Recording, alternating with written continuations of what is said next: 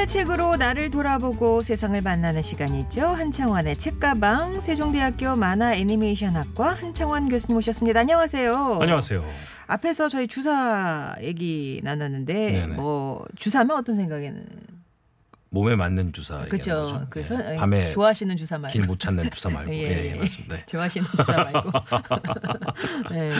그 주사를 되게 어릴 때는 엉덩이하고 팔에만 맞는다고 생각을 하죠. 아. 하지만 치과에 가면 입 안에도 맞고요. 잇몸에 맞아. 예, 그다음에 허리가 아프면 등에도 맞습니다. 네네. 예, 정말 주사는 뭘 맞아도 무섭습니다. 예. 그래서 이 또 이론 중에 피하 주사 이론이라고 있죠. 어. 아, 그 언론학 개론에 보면 있습니다. 네. 어, 이 어느 한정된 지역에 고립된 사람들이 어, 거기에 특정 대중 매체의 영향을 많이 받게 되는 걸 음. 피하 주사 이론이다. 다시 말하면 피부 밑에 누가 주사를 놓듯이 음. 그 정보에 대해서 완전히 믿어버리는 이런 이론을 피하 주사 이론이라고도 합니다. 아. 뭐 교수니까. 직업병을 생각해 주시면 감사하겠습니다. 그러니까 내가 이런 얘기 해달라 그랬던 건 아닌데 그렇게 갔네요. 자 그러면은 앞에서 저희가 퀴즈 드렸었는데 네. 수요일에 함께하는 코너 한청원의 뿅뿅뿅 이 뿅뿅뿅에 들어갈 말은 무엇인가요? 정답은 책가방이었습니다. 커피 쿠폰 받으실 분 저희가 뽑았어요. 수다쟁이 넓은 남선님 8581번님 46303425번님께 커피 쿠폰 선물로 보내드리겠습니다. 자 오늘 저희가 앞에 예고해드렸어요. 시 오늘은 시 얘기하신다고 예, 그렇습니다. 예. 예. 시집을 두 권 소개해드리겠습니다. 아, 요즘 많이 힘드시고 짜증 나시고 어, 그러실 겁니다. 하지만 가을이잖아요. 음. 가을은 시를 만날 수 있는 너무 주위의 환경이 맞는 계절이 아닌가 싶습니다.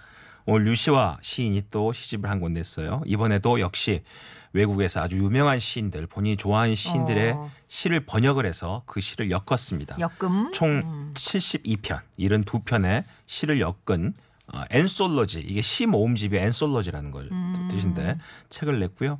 본인 스스로가 그렇게 얘기를 합니다. 시를 읽는 것은 자기 자신으로 돌아오는 것이고 세상을 경이롭게 여기는 것이며 여러 세계 감정을 경험하는 것이다. 아 참 대단합니다. 색을 세계 감정을 경험한대요. 네. 살아온 날들이 살아갈 날들에게 묻는다. 마음 챙김의 삶을 살고 있는가? 마음 놓침의 시간을 보내고 있는가? 음. 마음 챙김을 위해서 시를 읽고 시가 존재하는 여백 속에 여러분의 각자의 질문을 던져보시라. 유시라 시인은 그렇게 이야기하고 있습니다. 아름다운 시들을 모았다고 해서 좋은 시집이 되진 않는다. 이렇게 얘기하면서 진실한 깨달음이 시의 문을 여는 순간이 있고 본인이 냈던 자문 시집이 있죠. 지금 알고 있는 걸 그때도 알았더라면 네. 그리고 사랑하라 한 번도 상처받지 않은 것처럼 이렇게 이 두 권 자체도 마음 챙김의 시들을 번역해서 실었는데 이번에도 어, 시를 그렇게 엮었습니다.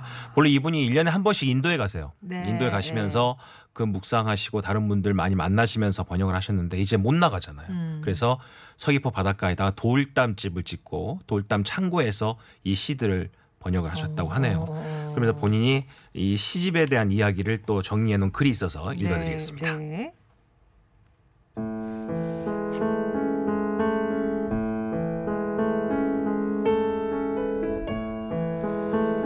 내가 태어날 때 탄생을 주관하는 천사가 상자 하나를 주며 내 귀에 속삭였다. 세상에 내려가 마음이 힘들 때면 이 상자를 열어보라고. 그 투명한 상자에는 시가 들어있어서 삶의 불안을 느껴 상자를 열 때마다 인간 영혼의 원천에서 흘러나온 시들이 내 앞에 한 편씩 펼쳐졌다.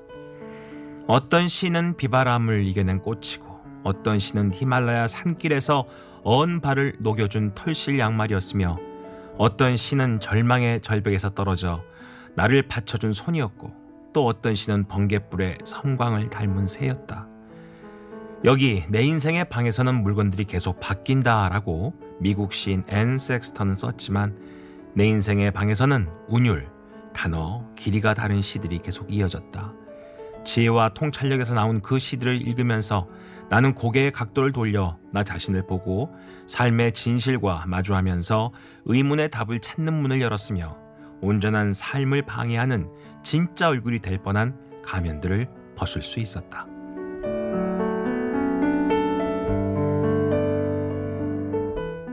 이게 시다. 그렇습니다. 시 덕분에 이렇게 할 수 있었다. 이제 이런 얘기네요. 네. 자, 오늘 시인들이 펴낸 두 권의 책을 만나볼 텐데요. 시를 배우고 쓰는 과정을 그려낸 영화가 있습니다. 지금 미리미리 퀴즈 드리는 거예요.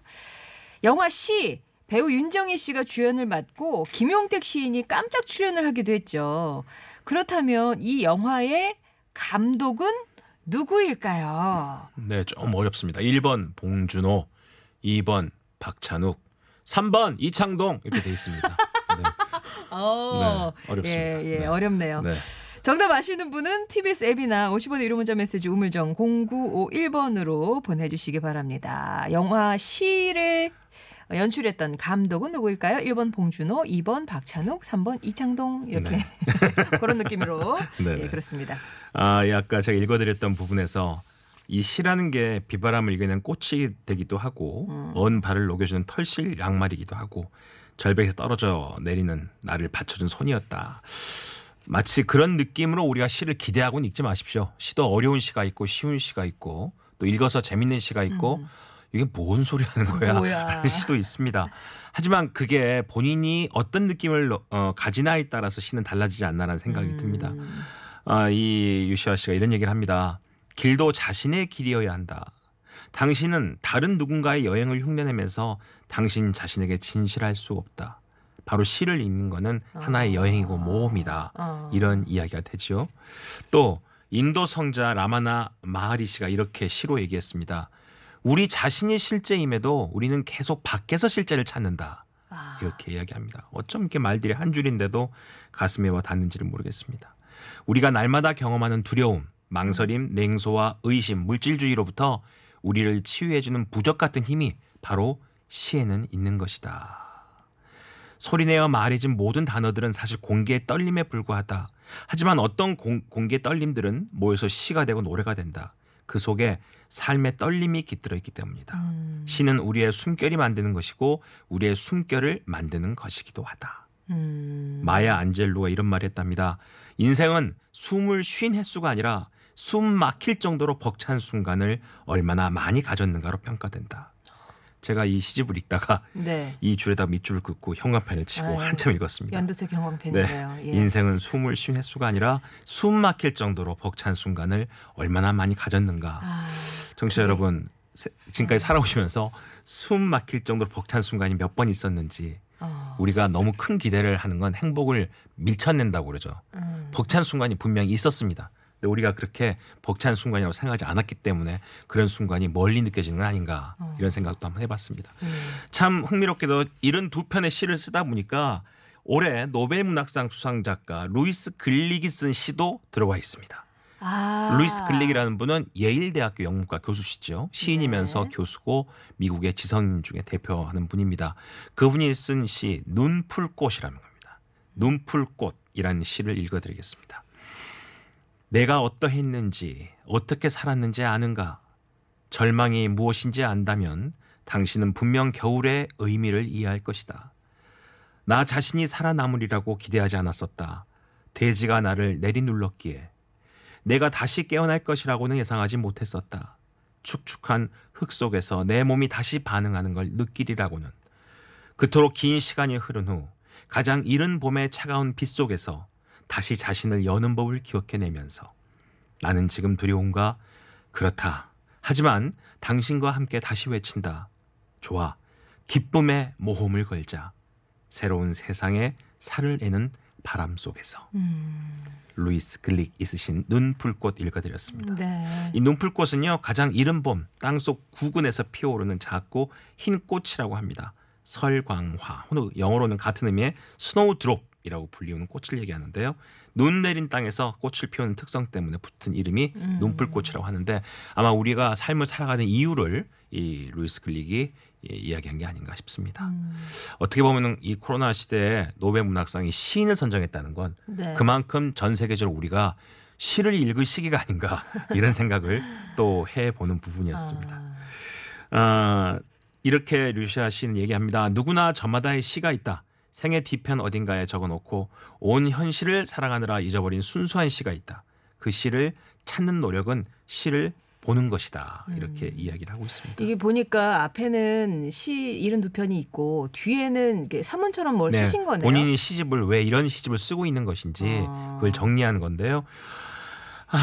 호르에 루이스 보르헤스는 이 시 후에서 이렇게 씁니다. 나는 인간이 지을 수 있는 가장 큰 죄를 지었다. 나는 행복하게 살지 않았다. 아, 죄, 죄구나. 세 줄입니다. 예, 우리는 죄를 짓고 있습니다. 행복하지 않으면 행복하지 않으면. 죄입니다. 예, 음. 그 생각이 드네요. 어, 그리고 어, 살아온 날들이 살아갈 날들에게 묻는다. 제가 말씀드렸죠. 마음 챙김의 삶을 살고 있는가? 마음 놓침의 시간을 보내고 있는가? 당신이 누구이든 어디에 있든 한편의 시를 읽는 것은 속도에 대한 세상의 숭배에 저항하는 것이다. 참 멋진 말이죠. 음. 속도에 대한 세상의 숭배에 저항하는 것이고 숱한 마음 놓침의 시간들을 마음 챙김의 삶으로 회복하는 일이다. 그러면서 본인이 이 시집 제일 끝에 이렇게 썼습니다. 마르그리트 듀라스의 마지막 저서에 실린 문장으로 이 글을 맺고 싶다. 나는 삶을 사랑한다. 비록 여기 이러한 삶일지라도. 이렇게 음. 시집의 마음 챙김의 시의 시집을 마무리하고 있습니다. 존재와 삶과 시 여기에 이제 연결 통로가 쭉 있는 거네요. 이런 두 편의 시를 다 읽지 마시고요. 네. 아침마다 한 두세 개씩 읽으시면 마음에 그 어, 뭐라 그럴까요? 어, 리듬이 음. 안정화되는 느낌이 듭니다. 음, 음, 저는 음. 아침마다 5분에서 10분 정도 일어나시면 그냥 일상에 복귀하지 마시고요. 창문을 열든 침대에 그냥 앉으시든 거실에 멍하니 앉아 계시든 간에 멍 때리는 명상 시간을 5분이나 10분 시와 가지시는 게. 좋을 건데 그럴 때 한번 시를 읽어보시면 그 명상에 도움이 되지 않겠나 싶습니다. 네. 이어서 한 권 더 소개해드립니다. 시집이라 제가 두 권을 가지고 왔는데 음. 우리 책 소개하는 시간이 약간 줄어들어서 좀 바쁩니다. 좀 빨리 소개해드리겠습니다. 이번에는 박노해 시인이 또 책을 냈습니다. 아, 박노해 시인의 시 사진 에세이죠. 길, 더 패스라는 아, 길이라는 책입니다. 표지가 아주 그냥 노란색이네요. 예, 옛날엔 또 빨간색이었어요. 그렇죠. 예. 예. 먼 길을 걸어온 사람아 아무것도 두려워 마라. 길을 잃으면 길이 찾아온다. 길을 걸으면 길이 시작된다. 길은 걷는 자의 것이니. 음. 이렇게 부제가 돼 있는 책입니다. 박노해 사진에서 어쩌면 뭐이 유시화 시인의 시, 시집과도 일맥상통하는 책인데요. 음. 이 책의 서문에 이런 말씀하셨어요. 길을 보면 눈물이 난다. 누군가 처음 걸었던 길 없는 길, 여러 사람이 걷고 걸어 길이 된 길, 그 길 하나를 만들기 위해 앞서 걷다 쓰러져간 사람들, 자신의 힘뼈를 이정표로 세워두고 바람처럼 구름처럼 떠나간 사람들, 길을 걸으면 그 발자국 소리가 울린다. 아마 여러분들 박노해 시인이요, 어, 57년생인데 음. 노동의 새벽이라는 책을 썼죠. 그리고 네, 감옥에 네, 갇혔는데 어, 이 책을 쓴 나이가요 27살에 시집을 썼습니다. 노동의 새벽. 군사 독재 시절 정부의 금서 조치에도 불구하고 100만 부 이상 팔렸던 책입니다. 음. 감옥 생활 하다가 나중에 복권이 됐고 지금은 전 세계를 여행하면서 어, 바로 모든 사람과 나눔의 문화를 음. 실천하고 계시고요. 흑백 사진 촬영이 취미신데 그동안 찍었던 사진들을 쭉 전시를 하고 있습니다. 음. 이책 뒤에 보면 박노해 사진전 전시 안내도 나와 있습니다. 그래서 네. 올해 9월 1일부터 시작했어요. 내년 3월 7일까지 아, 종로구 자문로에 있는 라 카페 갤러리에서 아마 이 길이라는 책에 들려 있는 사진과 네. 시를 함께 볼 수 있는 전시회도 어, 확인하실 수 있습니다. 한번 네. 어, 검색해 보시고 가서 보시면 좋을 사실 듯뭐 하고요. 요즘 박노해 시인 사진가라는 얘기도 막. 뒤에 많이 붙으니까요. 예. 이 책에서도 그런 얘기 합니다. 저도 이 부분을 읽고 명상하면서 너무 좋았는데 세상에서 가장 괴롭고 비참한 자는 길을 잃어버린 자다. 길을 잃고 나를 잃고 희망이 없는 자다. 우리가 길을 잃어버린 것은 길이 사라져 버려서가 아니다.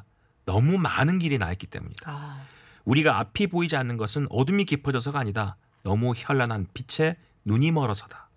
우리가 희망이 없다는 것은 희망을 찾지 못해서가 아니라 너무 헛된 희망을 놓지 못해서이다. 그리하여 길을 잃은 사람들이 몰려가는 곳이 길이 되고 말았다. 다들 가니까 그 길로 달려가고 다들 가는 그 길을 앞서가고자 비교 경쟁하고 인정 투쟁하고 잠깐 흘러가 버리는 유행과 팔림에 휩쓸려 갈 때 길은 나를 지나쳐 버린다. 나는 나를 지나쳐 버린다. 야, 이게 몇 줄 아니지만요. 읽고 나면 아, 그럼 그렇지. 어떻게 살까? 이미 살고 있는데 우리는 늘 어떻게 살까라고 생각하고 있습니다. 박노해 신의 말처럼 내 앞에 길이 있음에도 불구하고 그 길이 늘 아니라고 생각하는 것 같아요. 음. 남들이 가고자 하는 갈- 길이 진짜 길인갑다라고 따라가다 보면 더 힘들어지는 게 아닌가라는 생각이 듭니다. 하나의 길이 끝나는 곳에서 길은 반드시 다시 열린다고 박노해 시인은 얘기합니다.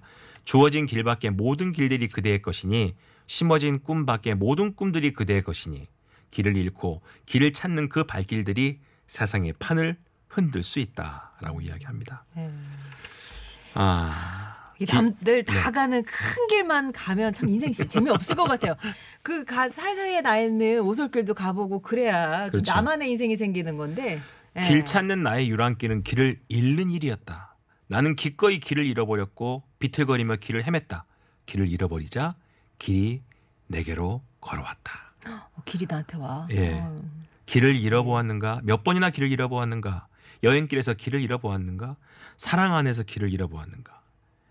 그때 길을 잃어버린 그 막막함 속에서 무엇이 찾아오던가?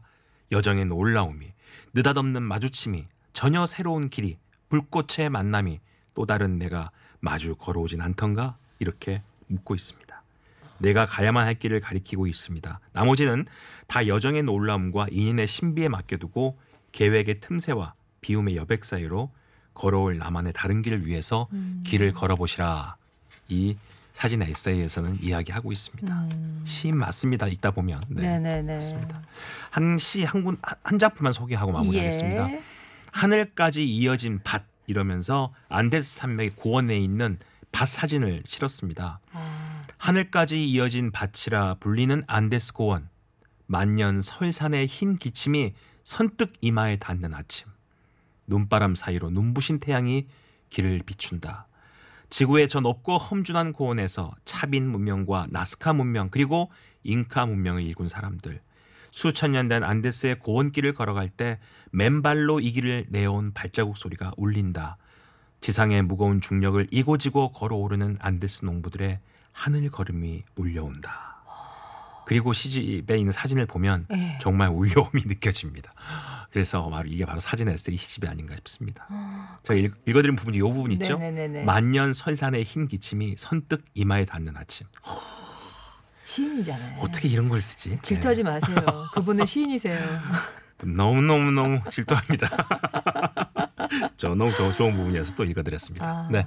오늘 제가 소개해드린 시집 음. 아, 류시아 시인의 마음 챙김이 마음 마음 챙김의 시, 시. 박노해 시인의 길 이 두 권 한번 옆에 두시고 아침마다 명상하시면서 보시면 예. 마음에 길이 또 하나 만들어지지 않을까 생각이 듭니다. 네. 길은 걷는 자의 것이다. 요, 요 말에 지금 많은 분들이, 아, 무릎을 탁 치시면서 명언이다. 네. 이렇게 얘기해 주시면서 우리 치, 착한 아, 제가 치, 치킨 아빠로 죄송해요. 착한 아빠님이 아, 그 길을 걷고 있다면 내 것으로 만들어야겠네요. 이렇게 얘기해 주셨고 신유사랑님은 너무 짧아요. 시간이 단축돼서 늘 이렇게 아쉬운데 오늘도 이렇게 두 권이나 소개해 주시면서 시간이 후딱 지나갔다 라고 얘기해 주셨습니다. 아, 류슈아 시인의 시집 꼭 구입해서 아침마다 읽어봐야겠네요. 72편이니까 아까 말씀해주신 대로 하루에 두 편 정도 읽으시면 한 한 달, 한. 달 잡으시고 네. 아, 충분히 읽으실 수 있는 책이 아닐까 싶습니다. 자, 그러면 오늘 미리미리 퀴즈 정답 발표해 드릴게요. 어, 시집을 만나보면서 영화 시에 관한 음, 문제를 드렸었는데 이것을 연출했던 감독 이름을 맞춰주시면 됩니다. 정답은요. 3번 이창동이었습니다. 이창동 감독이었고요. 네. 당첨자, 예, 0721번님, 7669번님, 5032번님께 선물 보내드리겠습니다. 다음 주에도 아주 좋은 책 기대할게요. 교수님 감사합니다. 네, 고맙습니다. 예, 오늘 여기까지 방송 예, 마무리하면서 끝곡으로는 시 OST 가운데서 박기영이 부른 아네스의 노래라는 곡 전해드리면서 인사드리겠습니다. 내일 뵐게요. 그곳은 어떤가요? 얼마나 적막하나요? 저녁